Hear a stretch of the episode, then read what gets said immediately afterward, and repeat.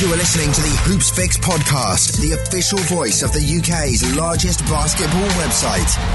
Visit hoopsfix.com for exclusive news, videos, and more. Welcome to episode 27 of the Hoopsfix podcast with me, your host Sam Neter, full time British basketball advocate. We're back after a little mini hiatus for Christmas and the New Year. Hope you all had a good break. Feels good to be doing interviews again. Um, yesterday, I sat down with Martin Henlan, Obviously, Martin Henlan had a very successful pro career, former senior England and GB international. I've got a shout out Daniel Ratledge actually, who sent me a lot of contextual information um, about where he's played and the kind of things that he's done. Which, uh, yeah, I struggled with a with a Google search. As you well know, it's it's hard to get the background information sometimes, but Ratledge helped me out on that. Um, and yeah, and, and now Henlan works in sort of with a well, he's got his own company doing media consultancy and media distribution. So he's got a very unique perspective on this whole British basketball thing, uh, not only from his own career, uh, which as you'll hear has got some incredible stories, um, but also kind of where he's sitting now and how he's seen uh, not only the BBL but GB take steps forwards or steps backwards um, in recent times with regards to uh, a lot of different things, and so he's got really good perspective. And, and, you know, to be honest, we didn't we didn't get a chance to go into a lot of the things that I wanted to go into. We spoke for a little over an hour, um, but we've said that we're going to do a part two at some point, maybe even a part three to kind of dig into this stuff a little little deeper. Um, so yeah, anyway, it's good to be back. Uh, I uh, hope you enjoy it. Have a listen. Let me know what you think. As always, uh, my email address is sam at hoopsfix.com, available on all social media profiles at hoopsfix. Would love to hear your feedback. And once again, um, if you have a spare second, if you could leave us a rating and review on iTunes, would be much appreciated and help the podcast spread. So you have a listen. Let me know what you think. Here's my conversation with Martin Henlan. We're honoured to be here today with Martin Henlan, 15 year pro, former England GB international, and now currently the managing director of his own uh, media distribution and consultancy company. Martin, welcome to the show. Thank you for having me on, Sam. It's a pleasure to be with you. So, like I kind of said just before we, we started recording, there's kind of two two parts of this that uh, I want to cover. And sort of the first part is you know the basketball part, uh, and the second part is kind of talking to the present day and kind of your take on it because I feel you've got sort of quite a unique um, perspective. So let's let's start with the basketball side of things. Um, let's rewind uh, right back to the start. And what was it? What was the first thing that got you into basketball that, that made you play the game? I can tell a very simple story. I learned how to play basketball because it was raining. So uh, in my when I was growing up, it would have been back then we called it fourth year, but nowadays I think it's called year ten um, you got to choose what sport you did in games. Um, and so all the uh, the boys were in the gym. It was absolutely hammering down outside. Um, and there was four choices: rugby, football, hockey, and this thing called basketball that I'd done in PE maybe once or twice. So I was 14, going on 15 at the time. Um, I was already the goalkeeper for the school football team. I already played number eight for the rugby team. Hockey, you've got to be kidding me, right?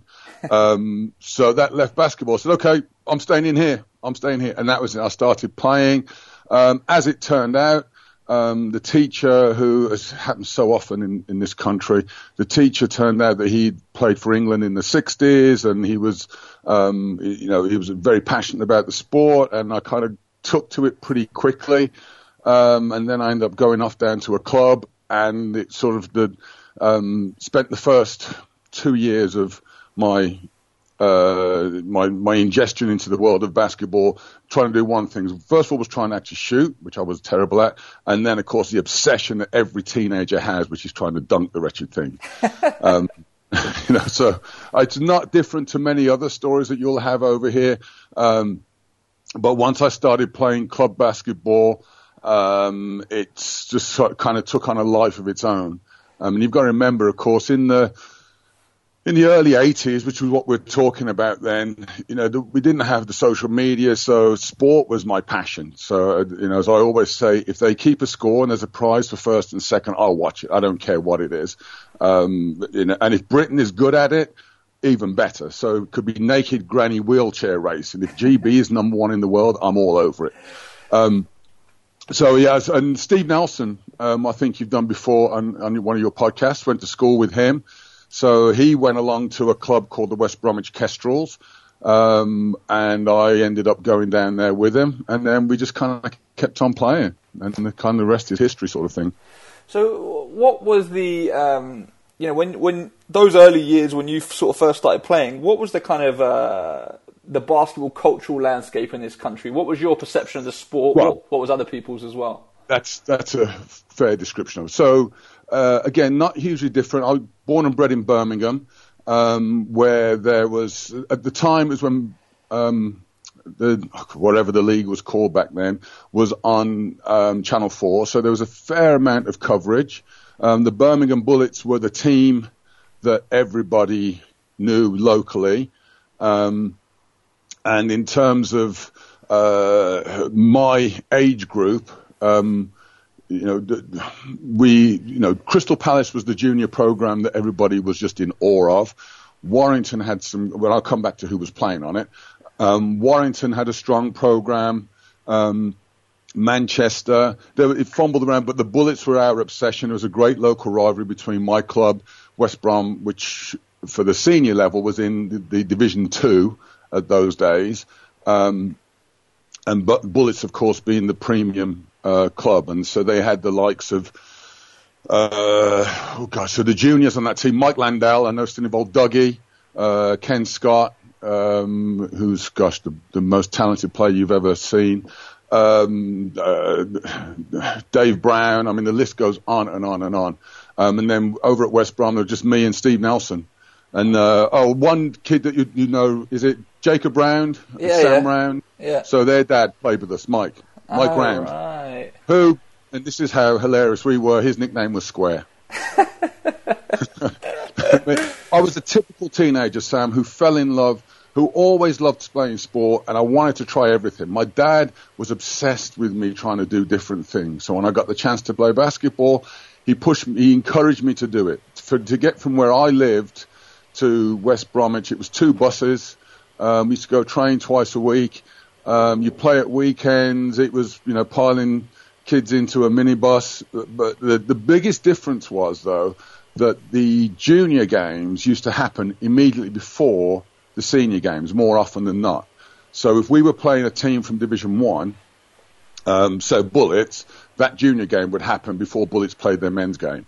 so that meant we got to watch, we got to be much more engaged with um, the senior players than what we probably would have expected to nowadays. I imagine they don't even come across each other unless you train with them.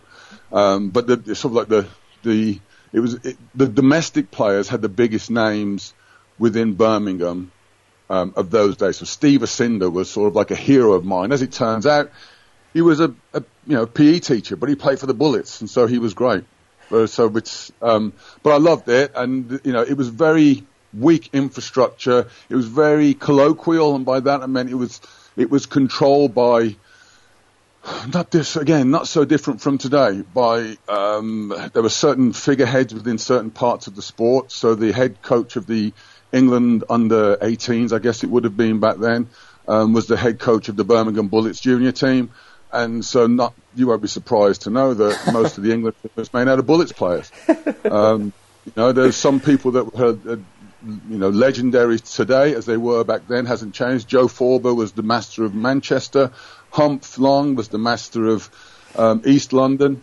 Yeah. Um, so you know, you go down to play East London Royals once a year just to take your 50 point spanking and go on and say thank you very much. Um, and then the unique situation was Crystal Palace because they were the because at the time they had the WICB tournament, the big Christmas tournament. So the men's team was playing at the higher echelons in Europe as well, and their junior team. So the under 19s didn't compete in the under 19s. So they would put their under 17s out against the under 19s. So I never got to play, and that team had Joel Moore, Steve Bucknell, um, Basil Phillips. You know that that's sort of it. Well, we never got to play against them. It was um, Eddie Fontaine and, and uh, God, I can't remember half the other guys that played. It seemed like a bunch of six, seven guys, and then you see the under 19 squad. Um, uh, you know, Joe White would have been on that team as well. You're like, oh gosh, they got grown men playing over there. Yeah. But it was, I think the sport back then was, uh, you know, it was the career option wasn't there. Um, we knew about this thing about maybe going to the States. You know, you heard about some kids going off over there. Um, but there was great rivalry between clubs at age groups. So we all sort of went through for three or f- uh, three years. I think I played juniors. Um, and as I, mentioned Crystal Palace, the, the, club there, the rivalry with, with Bullets was eternal. Um, then, you know, Warrington, Manchester, Carl Miller, Alan Bannister, um, the biggest monster you've ever seen, but the nicest seven foot four guy I've ever met. Um, you know, so there was a, a, you know, and we all sort of knew each other. Carl Brown was the well was already almost the mayor of Leicester as he has been Leicester today. So I mean, Leicester was another club that we would have played against a lot. And back then, the so you, there was if you got picked for the England squad, you had to go to training, um, and the, the hell that that was. But then they also had the Guinness School of Sport. I don't know if that still runs. And what that would do is have four or five sports on one of the sports campuses around the the the, camp, the, the country, and it'd be like a week's camp, and it would cost next to nothing. Um, and for us, the Midlands, we went to Lilleshall, um, and that was when you got to play against all of the other, you know, so the Bullets would be combined with us, with Leicester, with the guys from Coventry, and that was when I, you figured out actually those guys aren't as good as we, they thought they were. So, so uh, at what point, you know, you you mentioned then briefly that there there wasn't it wasn't really a career option. Like, I mean, at what point did it become serious for you, and kind of what was your thought process in terms of like uh, your future in basketball? Right. So then, so as I said, my introduction to school, went to a club, started playing for the club. Um, I got picked for the England under 19 squad for Dave Fisher's club. Um, that, yeah, it was. It was basically an extension of his club. Um, went to went to the camp um, and went up again. And the other bigs that they had, Alan Bannister, I've already mentioned, um, chap from Brighton called Gary Cole. Um, I think that was about it. And there was one other um, doorknob who just really wasn't very good. And I was like, these guys, I destroy when we play against them. Um, so I'm expecting to make the team. And I got cut. And I was, and that was the thing that flicked the switch on on me. I was like, how dare you cut me? And of course, you know, so you cut me because I'm from West Brom. I, I had been asked to move over to the Bullets, and I just, no. I was like, you weren't interested in me when I was 15 or 16 and nobody knew who I was. Now I'm actually halfway decent, not interested. Um, and so that was the one thing that fired me up. But by then I'd left school. You used to leave school at 16. I had a job. Um, and it was my dad actually who was really not happy. He, said I was heading down the, the path of um, becoming a just a you know a, a, a regular Joe Blow Brummie. Um, most of my friends, when we left school, they either went to work at Cadbury's or they went to work at Longbridge, which you know which was Austin Rover back then, um, British Leyland in my day. Um, and my dad wanted me to get away from that, and so anything that came around, he used to come to watch me play, talk to the coaches and I ended up getting the chance to go up to Manchester. Me and Steve Nelson used to tank up the whatever the M6, I guess it would have M5 um, once a week. Well, we did a couple of times.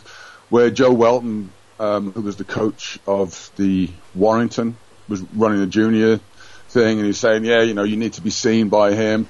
Um, and he might be able to help get to the States. And I didn't even really think that was ever going to be an option. Um, and then I got a call from my the coach Pete Mintoft was the the, the coach of um, West Bromwich men's team. Um, said that there was a high school interested in me going over in the States as a foreign exchange student. Um, and I went, he said, you know, they'd like to jump on a plane, uh, just to go out there. You've got to go into this exchange program, stay there for a year and then come back and, you know, then you'll be on the pathway sort of thing you know, it'll boost your game and then you can come and play with the men's team. How, how did that high school find out about you? Sorry? How did that high school find out about you?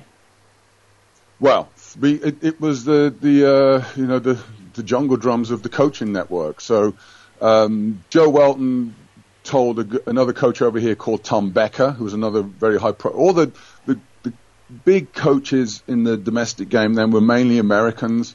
You know, back in those days, everybody had two Americans, a dual national and an American coach. Um, and then they would talk to their friends in the States. So Tom Becker knew a guy in the States called Harry Rest, um, who was the head coach of a school called Deep Creek. Um, he told him there's a six nine kid who's raw as anything. um, you want to have him. And I sort of, Tom got in touch with Pete, got in touch with me. You know, there was no emails back then or anything like that. It was all done over the phone. Yeah. I went and I spoke to my mum and dad about it. Said those would be really upsetting because you know I love my friends. And um, as I was talking, I'm not joking. My dad literally, my mum, you know, said we need to take time to think about it. And I sort of went into the kitchen, had a cup of tea, came back in. My dad had the suitcase. he was packing my bags. I was on the plane within um, a week. Out, gone. Get out of here. My dad had taken he'd been had taken redundancy. He'd been at, worked at um, British Leyland for 26 years, um, and he literally spent the last of his redundancy money. He gave me put some cash in my pocket, um, bought me a, a one-way ticket to New York to get to my aunt's house, who would get me down to um, Deep Creek, which is in Chesapeake, Virginia. And I was gone, and I went there. I had no sort of, I had no idea of what was going to happen. Um, and all I thought was, okay, I'm going to go there, I'll be here for a few months. It was the end of September. I'll be back in June, and then I'm going to go and play for a professional team. That's what I thought was going to happen. And and how old, how how old were you at that point? Like what year were you? 18. You were 18. Was that so? Was that your senior year of high school? So I did the senior year over in the States. I, as I said, I left school in England at 16. Right. Um, and uh, I, I had a job. I was working in a, an electrical shop, you know, modern day Curry's type environment. Um, training all hours, still going and playing a lot. Um, so when I got to the States, I was effectively a senior. I got there, I took the PSAT, nailed that. Then I did the SAT, so they realised um, that I was, you know, wasn't completely stupid. Um, I was smart enough to get through the system, um, and so effectively, I did my senior year in high school. Um, it was, and the and the thing is, Sam, um, it would have been 1984. So I got there knowing nothing about it. You, so Channel Four used to show the Final Four on a about, about a month after it happened, an hour highlight show. So I was aware of um, Houston, the Phi Slamma Jamma, and NC Yeah. State with the miracle shot. Um, Georgetown, you know, that was, you know, the, the, but those, I look at those guys as heroes, but of course they were sort of my same age. Yeah. So then when you get over there, get off the plane, um, go to quote unquote practice, the, the high school practice the first day, and in the gym is the uh, assistant coach from University of Virginia, head coach from University of Maryland, Le- Lefty Driesell, um, Stan Nance had come down from Boston College, Tubby Smith came down from VCU, um, and Tom Abatemarco was up there from NC State. So I've got off the plane and there's five big name programs sitting there in the gym watching me play. Had, And- had they come and- to see you? Yeah, they came to see me. And So the high school coach had told them that there, he had a kid coming in. There was a foreign exchange student coming in. They should come and take a look. And they started recruiting me. And two weeks later, I was on a visit to NC State. Wow. And so, what, what, how how did you find the the transition basketball wise on the court uh, to high school in in the states? Like, was it easier for you? Like, what sort of numbers were you putting up? How did you kind of find it? Well, that's when the fun starts, because yeah. So um, then there was there was a certain amount of we know the competitive nature of high school basketball over there and high school sports in general. Um, some of the other high schools weren't happy that suddenly Deep Creek, which was the best program in the region anyway, um, suddenly had this six eight six nine um, half. Well, no, I wasn't. A, I was never a decent athlete. You know, but six eight six nine kids just turned up out of the blue that took them, pushed them over the edge. I mean, there was nobody who was ever going to compete with them, and so they accused them of recruiting. So, long story short, I, the um, the high school coach was found guilty of what they call proselytizing, recruiting. You're not allowed to recruit, and then they said he'd been over to the state, uh, over to um, the UK uh, the summer before and watched me play, which wasn't true. Um, um, and long story short, he lost his job, and I was made ineligible um, to play. So I actually ended up playing in a rec league um, with a bunch of playground legends. But you know what? I learned more. Pl- I, so I trained. I could go to practice with the high school team, and I supported them quite a lot. And I used to go watch them play, and um, would have been desperate to actually have a chance to play against them. The, the biggest name locally at the time, well, one was already established, J.R. Reid, who went on to Right. North Carolina. Ori. Um, he played over at Kempsville. Um, and so there was a lot that, so by the time I got made ineligible, there was talk of what was going to happen when Deep Creek played Kempsville to see if this foreigner could do anything against JR. I would argue probably not because he was a monster in high school. Um, and then Alonzo Mourning was coming through. He was a sophomore and he was the absolute arch enemy high school. So Indian River just round the corner. Um, and, you know, little did we know then that that 15 year old strip of um, stuff was going to turn into a hall, future Hall of Famer. So how many Um, how many so games I- did you get to play in high school before you got uh, made ineligible? Sorry? How many games did you actually play in high school play before? any. Oh, you didn't get Didn't to play play any. Didn't get to play any, just go to practice. And then I started playing. When I say rec, these playground legends, though, I learned more with them. I would argue in that one year because these were all guys who had been good enough but had never made it. You know, they dropped out of school, or they, you know, so they didn't keep their grades up, or they, you know, they'd f- f- given up. They'd fought. They'd found girls, and so they'd stopped training. But these were some of the most talented players I'd ever come across. I remember this guy called Pudding, um, Joe Smith, I think his name was. I mean, he could shoot from anywhere. Sort of like 40, you know, half court was nothing for him. But he'd never even been to college. And, but they taught me about how to play the game. So in this rec league, and they were trying to help me, um, because the high school, the college coaches used to come and watch me play in the rec league. Um, and they would feed me and they would, you know, they taught me so much about how to play the game. You know, just the concept of setting screens and then, you know, rolling, which sounds, sounds mean, obvious nowadays. Um, but that was a, a massive lesson for me. And in terms of numbers, I don't know. I mean, we won the league we were going to, we were in. Um, I was playing against grown men over there, basically. Yeah. Um, got no idea what kind of numbers I put up. Tell the truth, you know, it would have been because back then there wasn't really stats being tracked per se. I mean, I wasn't a 40, 50 point a game kind of big. I was a, you know, I could take it post up, down low, and lay up, you know, put it in over anybody. So, you know, probably a 70% shooter getting somewhere between 14, 20 something points a game. Right. And then, and so as I said, the, the um, so I've, I'm playing. I'm, uh, I've got off the plane in a completely foreign country. Culture shock hammered me. Uh, I had no idea what was going on. I was like, "It's America. They all speak English." Oh no, it's so different over there.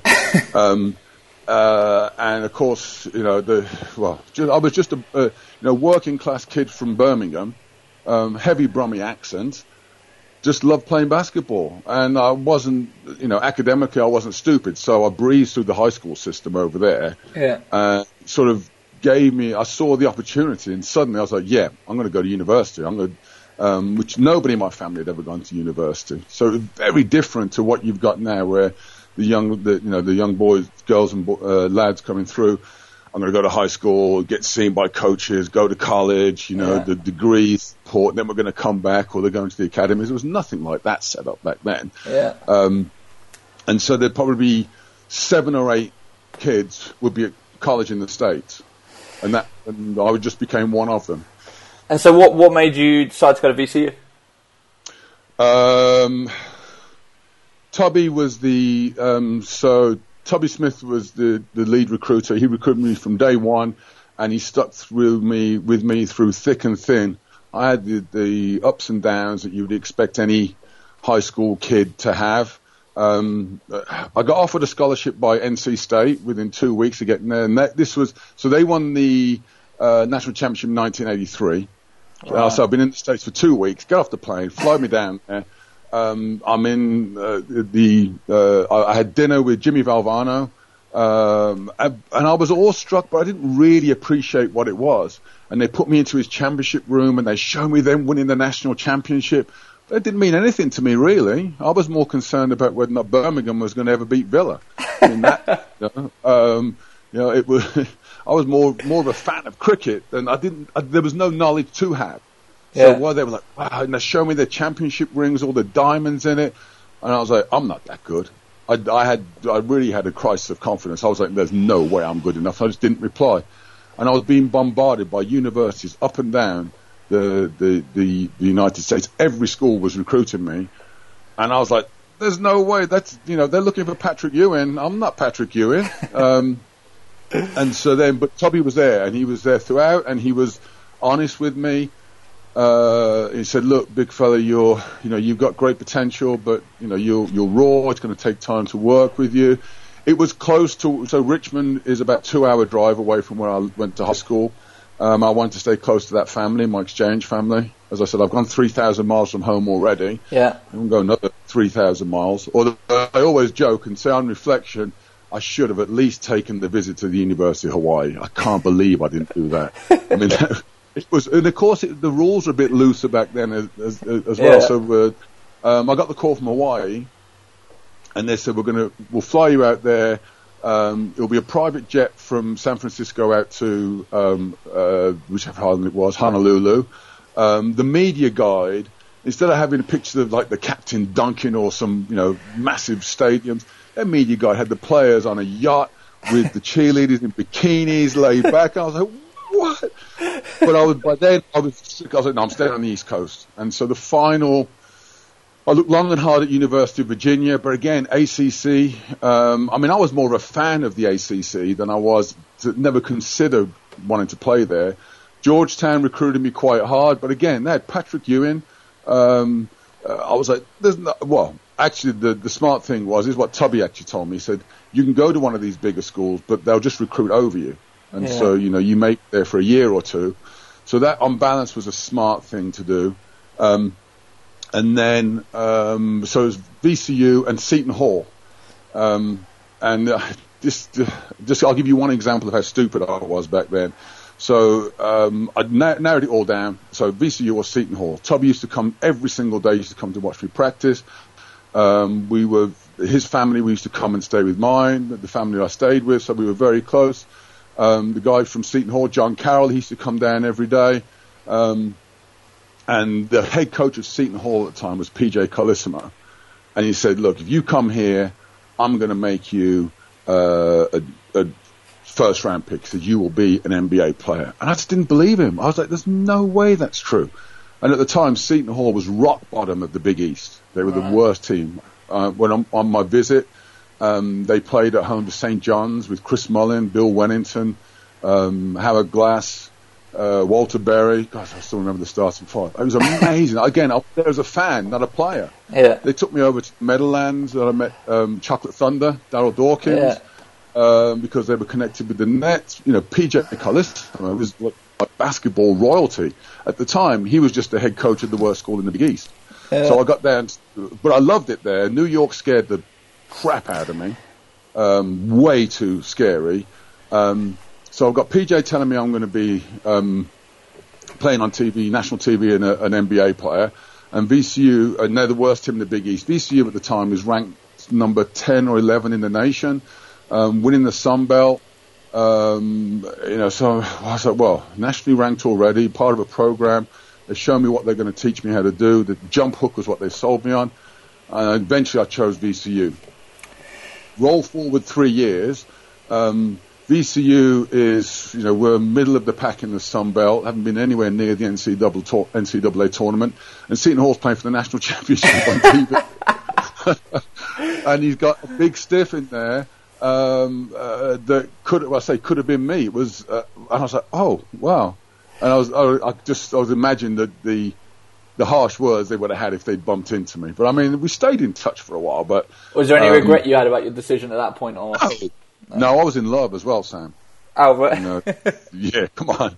You know, again, working class Brummy goes to the States and suddenly the rainbow effect of women, girls from around the world are on your doorstep. No, I fell in love and I saw, I was like, no. Um, as I said, if I did it all again, I would, I would be very happy to go back to VCU. I'm a proud VCU Ram. I mean, I'm so proud of where the program is now.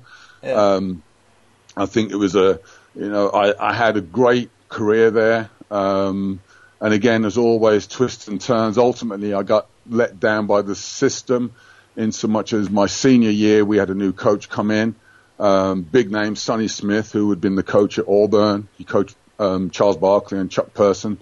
Um, he came to VCU and effectively cleared house. I mean, he came in and on day one, he had the object of his desire was um, a superstar high school player in Richmond um, called Kendrick Warren. and he brought in about eight JUCOs and just went after Kendrick. He spent the first year recruiting Kendrick, just kind of discarded all the existing players. Um, so was myself and uh, the other senior, um, and so my numbers dropped down. I think I was averaging I was averaging double, close on a double double my junior year. Yeah. Led the nation rebounding for about three quarters of the season my junior year. Broke the record at um, uh, the Indiana Classic. They used to have, a, I don't know if they still have it. Uh, well, they do still have it, but um, the the record for rebounding there um, uh, that stood for years and years and years. Uh, when I had so over the two days, I think I had 35 or something rebounds. I had 19 rebounds against Indiana, um, and they were ranked number one in the nation at the time. Uh, so that sort of, I was like, I can play a little bit, but I still never believed I was an NBA player. Yeah. Still never. I mean, there's it just they just looked like players I wanted to be like, not who I was. I was a very humble working class Brummie. Um, and then I, so then, and then I became a bit of a radical as well because I, I, I, I thought there was something wrong with the system, um, which again, an argument that's still going on today, um, about the value of a scholarship. Um, there was a study that was done while I was over there, and for every dollar that VCU spent on me, they got 64 back. Um, and if you imagine my scholarship was about twenty thousand dollars a year, you, you know the numbers for NCAA Division One men's basketball just adds up really quickly, doesn't it? Yeah. You think about the revenue they're generating, and yet they couldn't pay for me to wash my clothes. You know, you know, just and that's still. I mean, that's still true today. I mean, you know, so it's not oh Yeah. poor old me, but that was the kind of thing I thought was wrong. So when I when I graduated, um, uh, you know, I've been recruited. Well, I say recruited. Uh, NBA teams contacted me through my senior year. Again, I was told you I didn't think I was good enough, so I never even bothered writing back. So I had uh, about 12, you know, six, eight years later, my wife found letters from the Chicago Bulls, about seven of them, because I never threw them away. Had the Bulls. Um, Jordan was was in his formative days, so Jordan was like his third year, and I was like, they stink anyway. Terrible team. So the Bulls, the Timberwolves, and the Clippers were recruiting me, and I was like, come on. Again, little did I know. And if you look at what the Bulls actually work with over the years, yeah, I mean, if you look, the five man for the Bulls ended up just being a big rebounder who got two shots at the beginning of the game and just took up space. That, Yeah. That's the definition of my career. I was like, oh man, I could have had strings. but you know, I take it all with, um, you know, the pinch of salt of, of, you know, that's just the way things go. You know, sometimes it's not, I, you know, nobody did me wrong. I was ignorant. I didn't understand how the system worked. Um, you know, to the point, well, an NBA team, if they want me, they'll draft me. And they're like, well, no, you actually need to fill in the questionnaire and send that back to them. So you, you didn't reply to any of the NBA teams contacting you at no, all? No, not at all. I was like, no, no way, I'm going to be good enough. Wow. And then I finished my, and as I said, I was having a rotten senior year as well. Um, so, you know, I wasn't getting on, um, with the, you know, the team didn't do well, and I just, I just didn't know what I was going to do. Um, and then I was frustrated with the system as well. Um, I was on a number of academic things as well. So I was, um, I was offered a postgraduate scholarship, um, and I, I graduated on time, so that was something that was really good. I had a degree in information systems with a minor in psychology. I got offered a job and a, and a scholarship. I was like, okay, that's what I'm going to do. I'm going to go to graduate school, um, and I'm going to go work for this custom engineering company, um, which was basically a programming job. Um, and I was everything was set. That's what I wanted to do. I'd had enough. I'd, I was like, my time is done. I've had six, seven years. It's been fun, but I'm not doing it anymore. Um, and I'd enrolled in graduate school, and then I got a phone call. Um, Kevin Cadle phoned me up. Uh, so, well, I'm not going to do the Kev impression, but basically said, "Come and play. We got a one-year contract for you. Got a spot. Come and play for Kingston." And I went to the guy who'd hired me, um, the Reverend Joe Johnson, that was his name, who was the, the managing director of this uh, pretty big software company called Intergraph. Um, he said, you know what, take a year out, go play. He said, we'll hold the, jo- the job open for you. Um, and so I said, Cadle, yes, I'll go. Um, and then um, I said, well, you know, just play one year, then I'm going to go back. Um, just a, uh, one year later, the Reverend Joe Johnson was now in jail for paedophilia. Oh, jeez. So that jo- so suddenly uh, that job wasn't open anymore. Um, but that aside, I just kept playing, and it just you know. So I get off the plane. Um, Cadle picks me up at the airport at Heathrow, takes me back to his house. Said we got a game tonight. Um, so hope you got your stuff with you. Uh, and I walk into the the change room in Tolworth, and I sit down. I've got Alton Byrd on my right, Alan Cunningham on my left, Martin Clark right opposite, Trevor Gordon looking like this angry monster, and I was like, "What? I'm playing with these guys." And then the journey began. We went out and they hammered some team by 30 points, and I got to play. And it was again, I got to play with the you know guys that had been my heroes. When I left, Alton Byrd, come on, man. Yeah. yeah. you get the chance to play with Alt, and Alt just said, "Hey, Mark, great to meet you." And then, and you know, again, people I'd hero worshipped, I'm now on the same team with. So it just almost again, and I still didn't think I was that good. Um, and as I say, 15 years later, I retired. I, of the basics, I, I, you know, I, if you, you have to bear in that mind constantly. I never thought I was particularly good, so all that I focused on was making my team win. So I figured, you know, Alton's doing going to be the superstar. Al's going to go and get 20 rebounds and 20 points. Martin Clark will make every three-point shot available. All, got, all I've got to do is get him open, and we'll win championships, and that will be great. Um, but I never actually thought that what I was doing had an impact on the game. And, you know, it wasn't me. It was just this is the team, and that's where my whole team ethos came in. Um, and then two weeks after I got there, we're playing first round of the the EuroLeague qualifiers um, against CSKA Moscow, who yeah. we beat by 17 points at home, and then we went and um, did, we we lost by two on the return leg. So we get to the final eight. We're in the semi-finals of the EuroLeague. Yeah. I mean, again, this this was amazing. We're playing against the greatest teams in Europe at the time: Aris, Limoges, um, Leverkusen. You know, and it was you know, and I'm on this journey. Meanwhile, you know, I was fat, I was out of shape as well. Um, they were telling me that Trevor Gordon had lost 80 pounds or something in weight over the summer because he'd had some some issues with um, his previous clubs at Derby and Bracknell. Um, and the, the, first thing that made me take it seriously was Cadle came in the door one day, gave me a letter, and I hope and he said, um, "You've got to lose 50 pounds." Um, every every month that you're over whatever the weight was, I can't remember. You're going to be fined 400 pounds. Um, my only getting paid 1200. I was like, hold up, to be kidding me, right? So then I had to start. I just started running. Um, Alton taught me how to play um, because I was trying to do so much for the team. And the, the best line of advice I ever had from Alton, he said, "Mark, play with your hands up. When I pass you the ball, it's time to shoot." and that was it. Never, I never had to create my own shot. And if you're playing with the best point guard in the history of British basketball, I was averaging 18 points a game. because, you know, like, all I got to do is run screen and roll, screen and roll. We ran screen and roll forever. This was before screen and roll became the only offense that teams run. Yeah. Um, in those days, the Pacers, they had Reggie Miller, and that was that single double across the baseline screen. There were teams trying to run flex. Um, but I mean, I became a student of the game. So, so now we're into the. What What would you say was the general the general um, state of the BBL back then? Like in terms of, uh, obviously, you know, you were, you guys were competing in Europe. Kind of, was it a league that you aspired to play in, or that, that younger British players aspired to play in, or yeah, yeah. So back then, I would. It's safe to say that yes, the uh, the so every team had to use young British players. They had to, and they had to play them as well. They had to make a difference. Um, you know, so you could have two Americans, a dual national.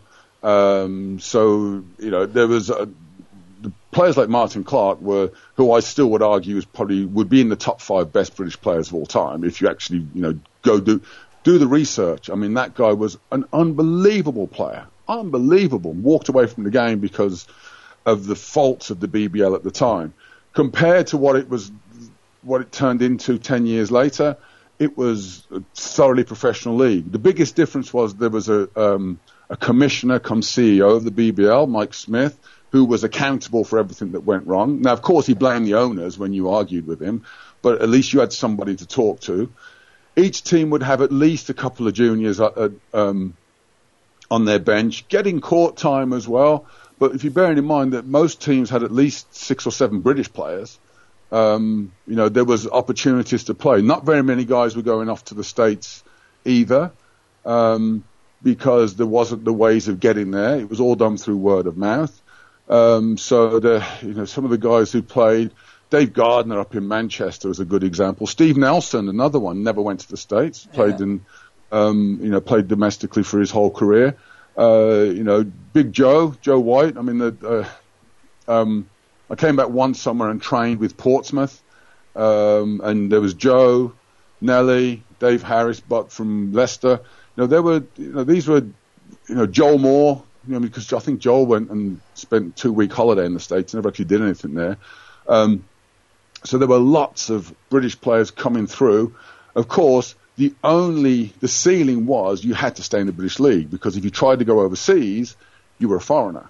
So you were going up against the Americans to get one of their ah, jobs, which was then before Bosman came in. Yeah. And that's, you know, that's the main the transformational ruling that I would say helped a few players and destroyed the fortunes of the BBL. Really what, did. Overnight they did it. What, what uh, year? Uh, what year was the Bosman ruling? 1996. And, and that, I, that was at that point. The BBL then made the switch to five Americans. Is that is that right?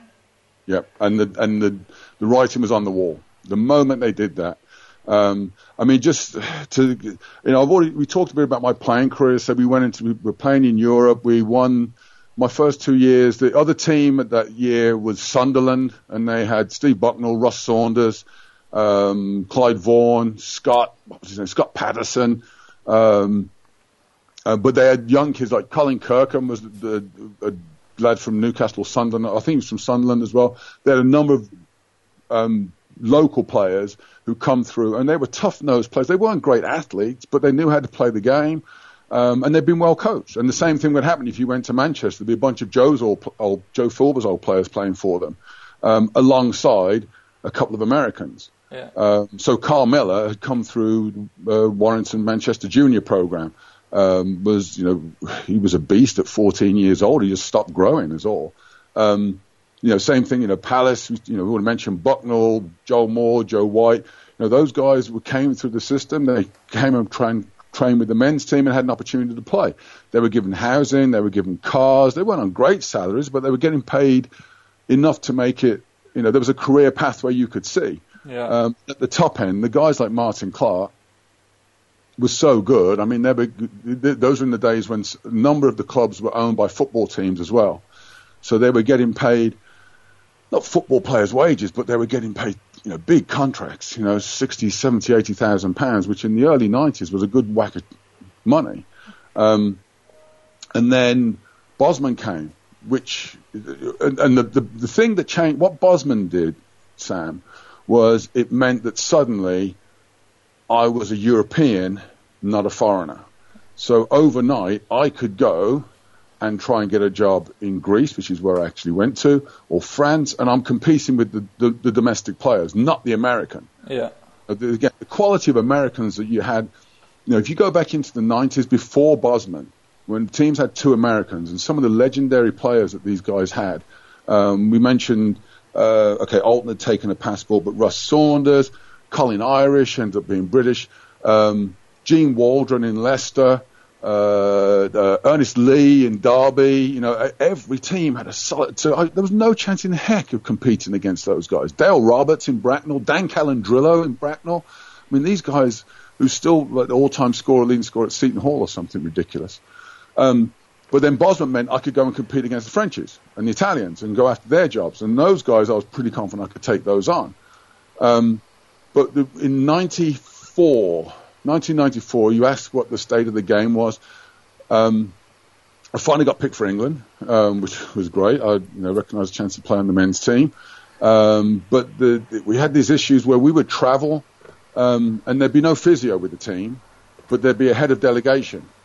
And the head of delegation and the coaching staff will be sitting at one end of the table drinking wine with their dinner, and we can't even get a bag of ice to you know, take care of our, you know, injuries after training. Yeah. You know, you're washing socks out in sinks. And I was like, no, this isn't right. And I talked to some players, as you do when you're playing in Europe, and they said, well, of course, you know, the Players Association takes care of that. I was like, the what? What's one of them? um, the quote unquote union was the solution.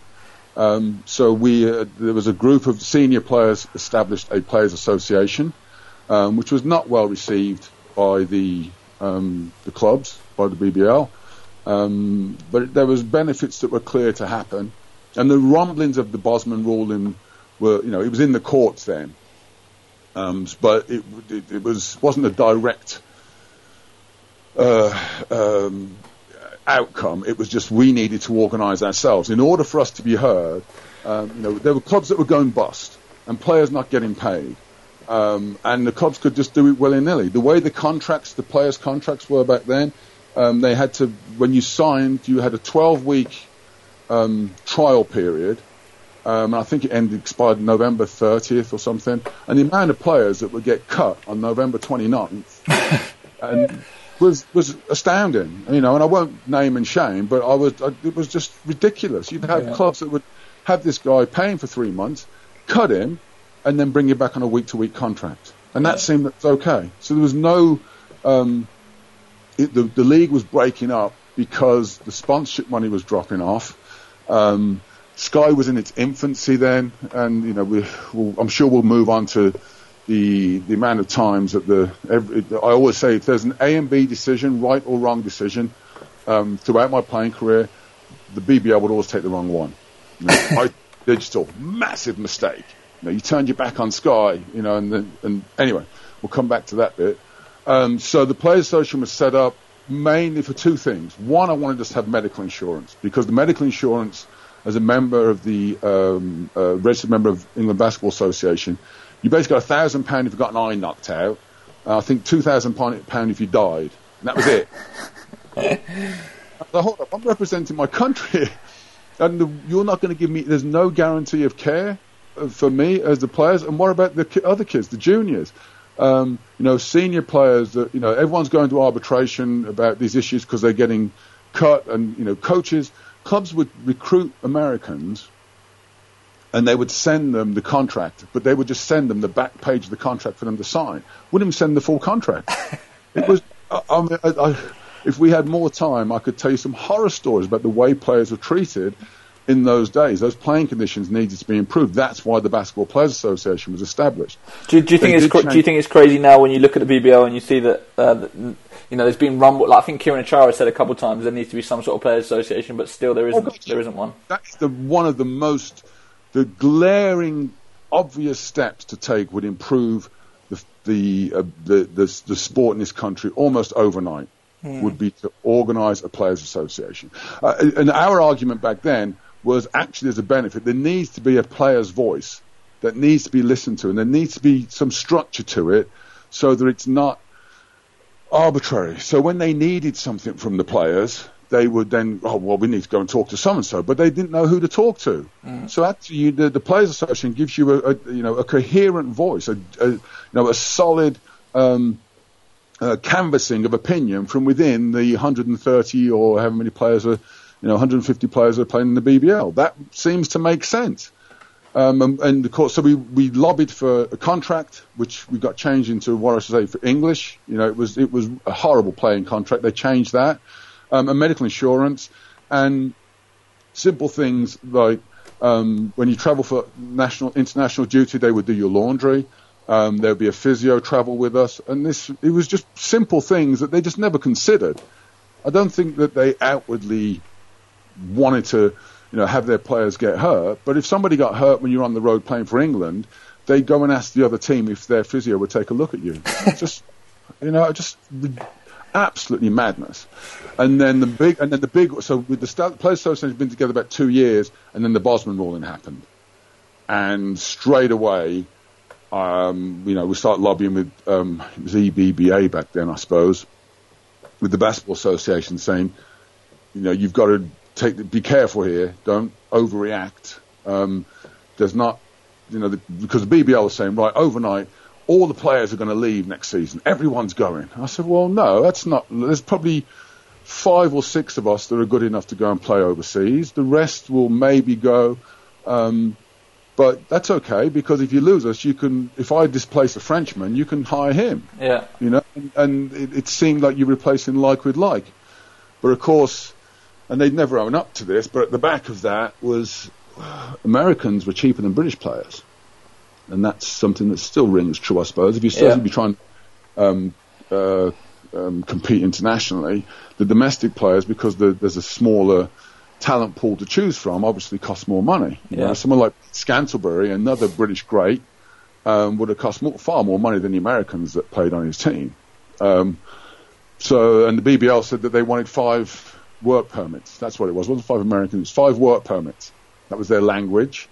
Um, the EBBA assured us that they would support the players in this, and we had a, you know, we we canvassed all the players. We had a report. We presented it to them.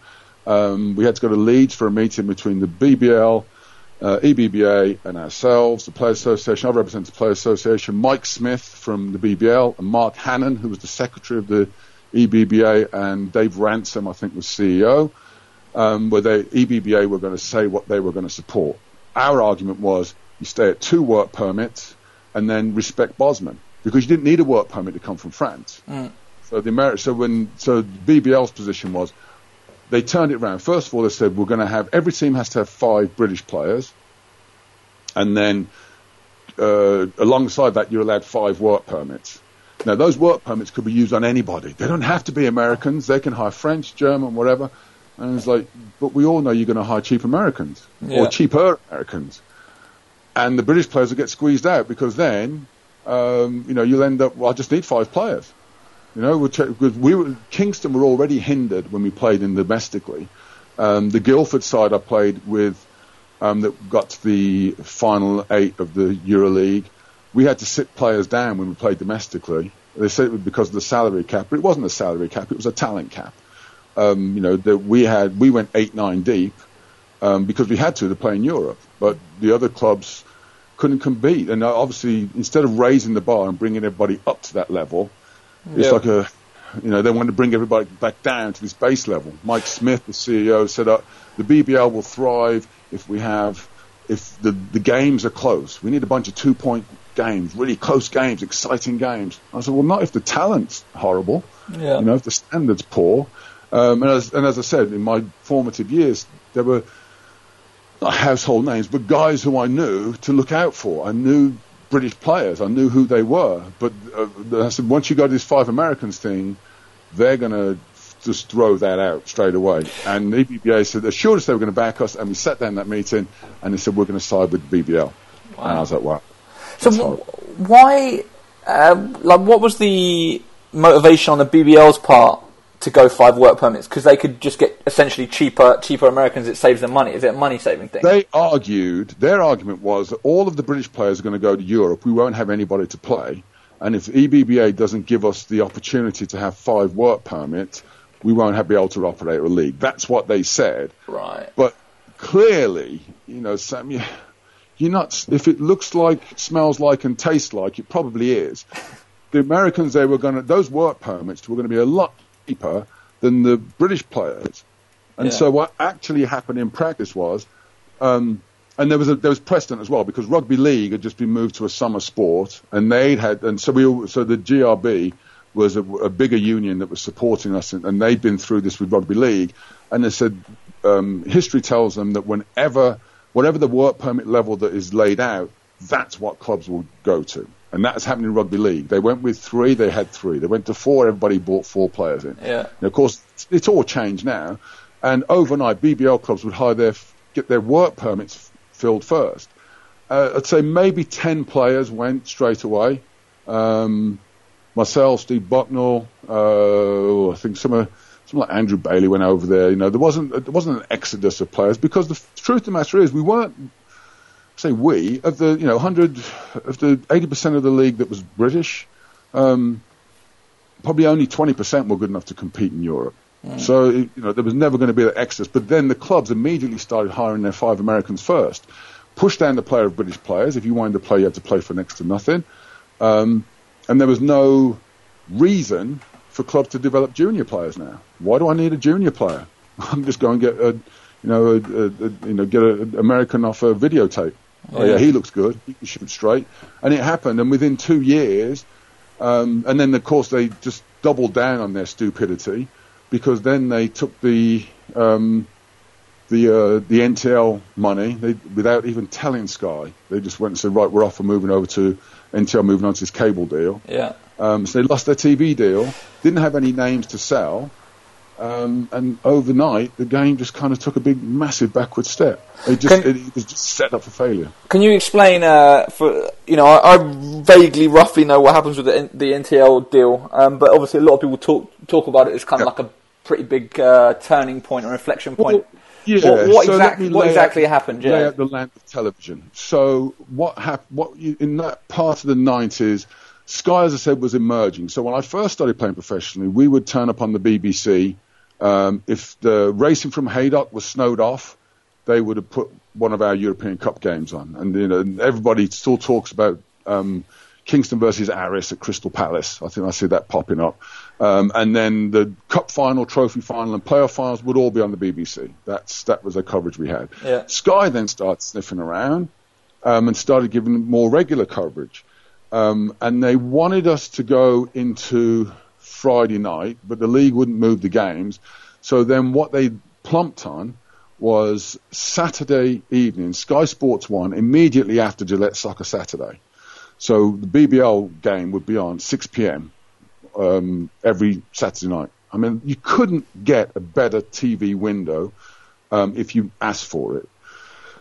Then NTL announced they were launching this cable service in the UK um, and went to talk to the BBL and promised them. Now the numbers are. This is anecdotally, as I understand it, they promised them 10 million pounds, a million pounds a year for 10 years, guaranteed money. Um, BBL said yes, signed the contract, went back to Sky and said we're leaving. You know, you would always, you know, if you look back now, you say, well, of course you would go and say to Sky, we've been approached by another television company. Would you like to counterbid? yeah. But they did. They said, no, we're, we're going. So you can imagine what happened to Sky, how Sky took that. They were upset because all this, you know, at the time we were giving them 30 um, weeks of fresh programming plus the playoffs. So that's, you've times that by two hours, that's 60. It's about, about 80 hours of television to fill. And if you bear in mind that TV, our boy with a little bit of TV knowledge, TV networks um, generally work between 15 and 20 percent of their output is what we would call fresh content. Don't don't you know new? You know, Yeah. other everything else repeats. So forget news channels, that doesn't count. But the BBC, for example, BBC One has about 30 percent fresh programming. Everything else is repeats on there. Sky Sports is high, and it was 20 percent. So 80 hours times that by five, effectively that's 400 hours of programming with repeats that you were taking away from them. So they were not best happy with that, and they had to find something else. And here again, an example of where A and B um, situation, one's right, one's wrong. BBL British Basketball chose the wrong one, so we walk away from Sky. I say we. British BBL walks away from Sky, goes off to NTL, and just to finish that part of the story, NTL goes bust almost immediately. They never paid one of the checks. Um, so um, Sky end up, or BBL ends up with no money. Um, they end up on ITV Digital, which was another platform that was launched out of that, um, without the money that we're going to get. They go back to Sky and say, okay, we'll come back. By which time, Sky has decided um, that they're going to put rugby league in that 6 p.m. slot on a Saturday night. And if you look at fortunes of rugby league today, you know, TV history is littered with examples of that, where somebody has, has chosen, has left the window open, somebody else gets in there, and bang, it takes off. And at that those times, the sponsorship money that would have been spent on BBL suddenly is, is being on spent on rugby league Yeah. because they've given the audience. So that's got nothing to do with the quality of play. So if you imagine now, you've got two things that, uh, uh, that happened in the late 90s. You lost, you dif- uh, lowered the quality of your product by going to five Americans and just five players. Um, very, you know, there's no British players really playing anymore. Um, you know, to and to illustrate that, um, great team that it was, and people still talk about the, the, the Chester Jets, the jet wash, um, and how they, you know, Robbie Peers just played five players. He just had five Americans for, five foreigners because Perez from New Zealand. Yeah. That was a tough uh, five, but not one junior player that actually got court time. And yet they were in the community in uh, 180 schools doing development programs. And you said they couldn't find any players they could bring through. Well, why do I need to do that? I can pay this American a couple of thousand dollars a month instead of having, you know, this British kid. I've got to pay tax, national Yeah. insurance, you know. So that's that, and you've lost your TV deal. So you got a lower quality product, no TV, and you want Budweiser to renew that million pound sponsorship deal. Suddenly, it wasn't Budweiser League anymore, and it was a self, you know, a, a self perpetuating cycle because now you've got no TV, you've got no commitment to your junior players, you've got no junior players coming through. Ultimately, that impacts on the national team um, because you know you've got the. You, it's almost by virtue of the players that are in Europe. Um, the Players Association had really lost its. I say it's lost its way. Didn't have the same direction um, once I'd gone off to Europe. You, you know, just because I was actually working on it day to day. I mean, as good people took over, but suddenly with five Americans, the um, the value to the players of be- being part of a players association was minimised Yeah. because they were only here for eight months and they went back to the states. So the value of the whole, whole players association when I was here was the British players. We need this association as a voice. So there's all sorts of things at play that sort of devalued the game. Um, and if I go back, um, I, t- I took a prize for that as well. So um, starting the Players Association and the the uh, very public spat that we had with BBL and EBBA over the work permits. Suddenly, I wasn't picked for England anymore, um, and it became very obvious that I'd been blackballed uh, from the national team. Um, and you know, ironically, three guys that backed me up, my backups on club teams, were playing for England over the rest of my career, but I never got played. And it got, you know, really tetchy, and that, that's one of my biggest upsets to this day. Um, and you know, I, when I say you can generally forgive anybody for anything, the greatest moment of my basketball career was my first England cap. And so for, I blame the head coach because he didn't have the guts to pick me. For him to take away my international career was just disgraceful, I would argue. So, Can, can I, who was the um, head coach? Who you able- Laszlo, Ah, that was Leslie. Okay. Yeah. So Laszlo was the uh, the head coach, and it, you know he he got to the point where um, uh, you can ask Rob Dugdale about this. He he's, he's, he said, "Why won't you pick him?" And he said, "If you pick," he said, "if he has to play on the team, I'm going to quit." You know. So and would the England team done any better with me? I don't know. I don't think so. But that's not the point. The point Yeah. was I was never even given the chance to even Yeah. you know, investigate and be a part of it. So, um, so the, so the, the, the and, and dare I say, and the other thing is, from that mid '90s, that national team. So the England team um, went from we beat Russia um, in Manchester, uh, who 12 months later won the bronze, silver bronze medal at the World Championships. We ran Yugoslavia, who were the world champions, to um, you know two four points at the Al- Royal Albert Hall, um, and then four or five years later, there's no England team. You know, it, it's uh, well, there was no talent feeding the fire and no organisation behind it. Yeah. I was I always um, highlight one point in 19. So the the structure of qualification for the Olympics um, was very different back then. So you, there was an actual Olympic tournament, and so what you had to do was you go through qualification, um, and then depending on where it was, if it was in Europe, it would be the top five teams would go to the Olympics. If it was somewhere else, be the top three. So in '88, we played qualification for Seoul and got to the final eight. Um, uh, 92, we played for qualification for Barcelona. Um, lost at the group stage. It was, I mean, we had Lithuania. Difficult group we had. We ended up finishing. I think we had to beat Lithuania to get through, and there was no way we were going to beat that team. Um, Cadle's still upset about it, I think. But um, Sabonis, Marčiulionis, Kurtinaitis, um, you know, Kanisha versus that team was oh, was terrifying. Was Yeah. awesome. Um, but then after that, the, the you know, as I say, England beats Russia, uh, goes on to be a bronze medal second in the group, almost there to get to the, the, the final stages of the Eurobasket as it would be now. Um, and then roll forward. So we used to play France and Germany. We used to just destroy them. I mean, we could play them one-legged with a hand tie behind our back and beat them. We used to beat them by 20, 30 points in all the preparation games. In 1988, you roll forward to 2000. France is winning the bronze medal in Sydney. Great Britain doesn't have a team. Yeah. That's you know that. So there's, but there's a there's a whole bunch of circumstances around that that have got us to that point. It wasn't oh there wasn't any junior players. No, the clubs stopped developing them. There was no way for them to come through. More kids were now going to the states than ever because you didn't have there was no you couldn't play over here. Yeah. So they go to you know a Division three junior college in the middle of Waco or something. You know, I'm, to the students at Waco College, I'm not being demeaning to them, but you think I went to VCU, top ranked, uh, nationally ranked team. Bucknall's at North Carolina. Um, you know, guys, uh, the Spencer Dunkley's playing up at um, oh, where was, where was? Delaware. Yeah. Amaechi's Penn State and um, uh, Vanderbilt. You know, we got big programs our guys are in. And then, uh, so I, I, I draw the line at Roger Huggins. That's, that's somebody I'd love to hear on a podcast.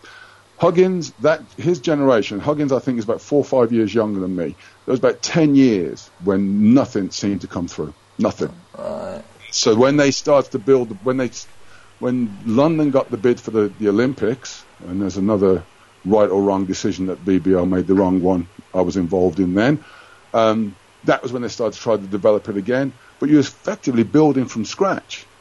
So there was, you know, the um, you didn't even have the coaching talent because you know, along with your, we you started to have the, the luxury of the, the player coach. Wow, I got five Americans and make one of them the coach as well. Yeah. Double double bubble.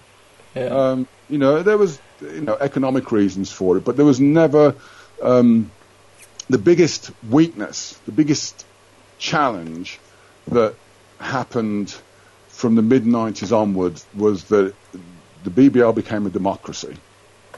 And it never should have been a democracy. It had to be a dictatorship. So when I say it was a democracy, each BBL club had an equal vote. Um, and that was at the times when we had the big owners in there, so the Marshall Arts, the um, Harvey Goldsmiths, you know, John Hall in Newcastle, Chris Wright, but they had this, they had an equal vote to Chester. And you know, I'm, I'm picking on Chester because the, you know a tiny club playing in the Northgate Arena with wooden backboards swinging out from the, the, the back walls. You know, whereas John Hall's paying for the Metro Centre. You know, Marshall's paying to be in Wembley. Harry Wrublewski's paying to be in the, the, the National Indoor Arena in Birmingham. And yet this club that's got 400 people in the stands has got the same power. So when Barry Marshall says, I want the teams we play against, to put the same amount of investment into their home facilities as what we've got in Wembley, then of course they were always going to lose out. And that was so the, um, and it was because of democracy. If it's a dictatorship, and they always used to say, oh, we want to be like the NBA. The biggest change in the NBA's fortunes was they put David Stern in charge.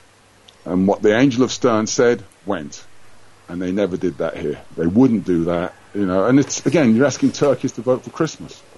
Yeah. Um, and that was, you know, I feel I'm sort of on a soapbox here, but I mean, all of the concerns, all of the issues, and my frustration, I know I sent you an email a couple of weeks ago, is that some of the issues remain exactly the same. We haven't even moved on, not learned from things that have been done wrong time and time again. You've got Yeah. no players association. The thing is, the talent level, if anything, is far superior to what we had back then. Yeah. You know, I, I read your, your updates of, you know, Brits abroad, and I'm looking at the, the quality of leagues these guys are playing in. You know, that, but they should be playing here. Yeah. You know, that you've got to build household names. There's no marketing of the sport.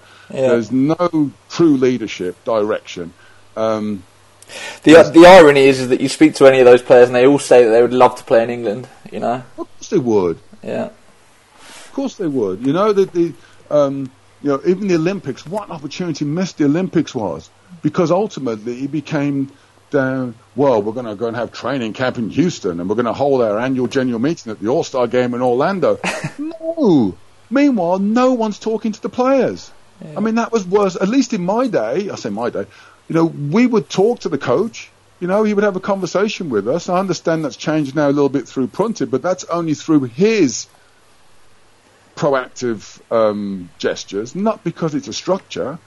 You know, the, the whoever was the, the the guy who was organising all the trips should be on the road, going to see these guys face to face, just ten minutes with them even. Yeah. Um, I'll give you an example. The NBA when when did the, the Bucks played over here? Bucks and the Knicks played a couple of years ago. Yeah. and one of my good friends I played with in Greece, um, Fotis um, Katsikaris, was the head coach, still is the head coach of, of the Greek national team. And it, I saw him, I was like, Fotis, what are you doing here? I said, oh, well, I didn't realise you were coming to watch the game. He said, no, I'm here for the free. I was like, of course, I'm Compo. He said, yeah, you know, you know, just going to come and see him. I said, oh, what, so you go out to dinner? He said, no, no, no, no. I said, I, he said, I had 10 minutes with him after shoot around this morning. That's it. He said, but I just have to tell him that, you know, we're very proud of what he's doing and his nation's all behind him. That's, and he said he did it without even thinking. And you can't say, oh, well, Greeks got load of money. The Greek economy at the time was not the strongest economy in the world, shall we say. Yeah. So that was how important it is, the relationship with players. How can you have a relationship and, with players and know you've got the best players if you don't even talk to them? Yeah. And I'm sure. Uh, uh, would you? Would I be incorrect in saying to you that a lot of the feedback you get from the the men's team is they never speak to anybody from the, the national federation? Oh yeah, of course, and yeah, and more and more are going on record about that now. That that has been the the biggest. I think probably one of the biggest gripes is that it's you know no contact all year round, and then oh we need you to play in a competition. And Yeah. that's, that's you know blow up my phone or whatever. And of course, Yeah, you know, exactly. Then But they wonder be why no one's playing. Um, Um, but not only should the the federation should be involved, but there's no, you know, remember the other thing we came out of um, uh, the London Olympics was this this word legacy got bandied around. yeah, I think anybody, I think there should be a criminal sentence that comes with somebody using legacy without proper um, approvals for it. Nobody actually stopped to say what legacy would be. Yeah. And that's, oh, British basketball hasn't got a legacy. There is a legacy. There are hundreds of players who've represented the country that have played for the B- in BBL teams, and yet there's nothing to try to engage with them. You know, as you sit there, I'm, I'm was, um, uh, as you know, I do some uh, TV commentary now. So I was Yeah. doing Maccabi Tel Aviv the other day, um, and the um, the sporting director is Sacha Vucic, who played for Maccabi for six years, a Croatian. Okay, he's gone in there.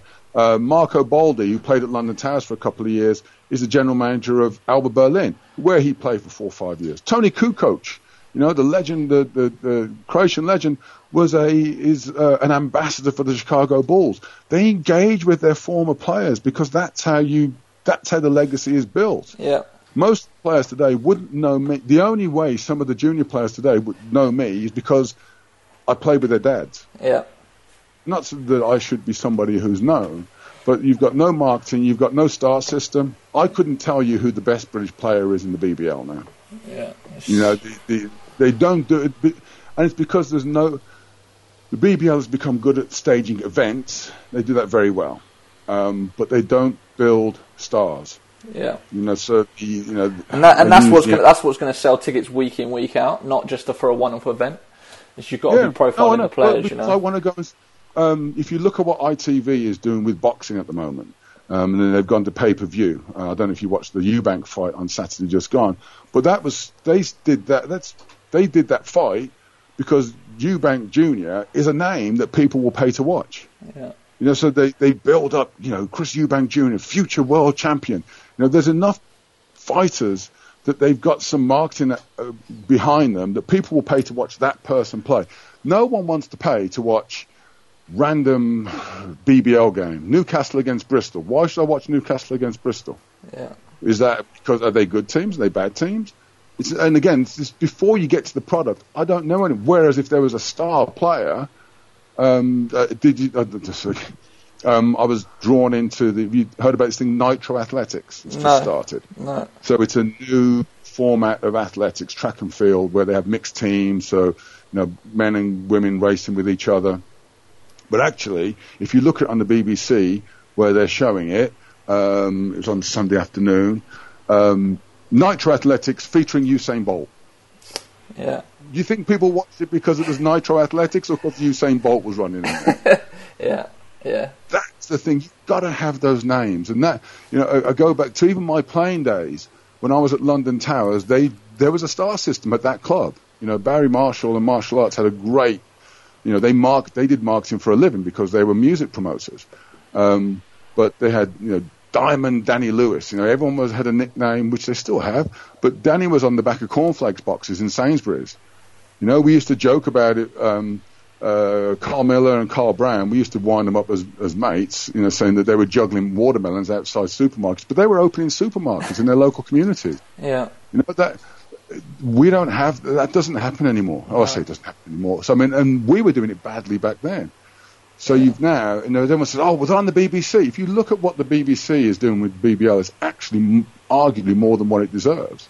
They yeah. market it particularly well. It's got great placement on the website. Um, they promote it as much as it can. There's always coverage of the results.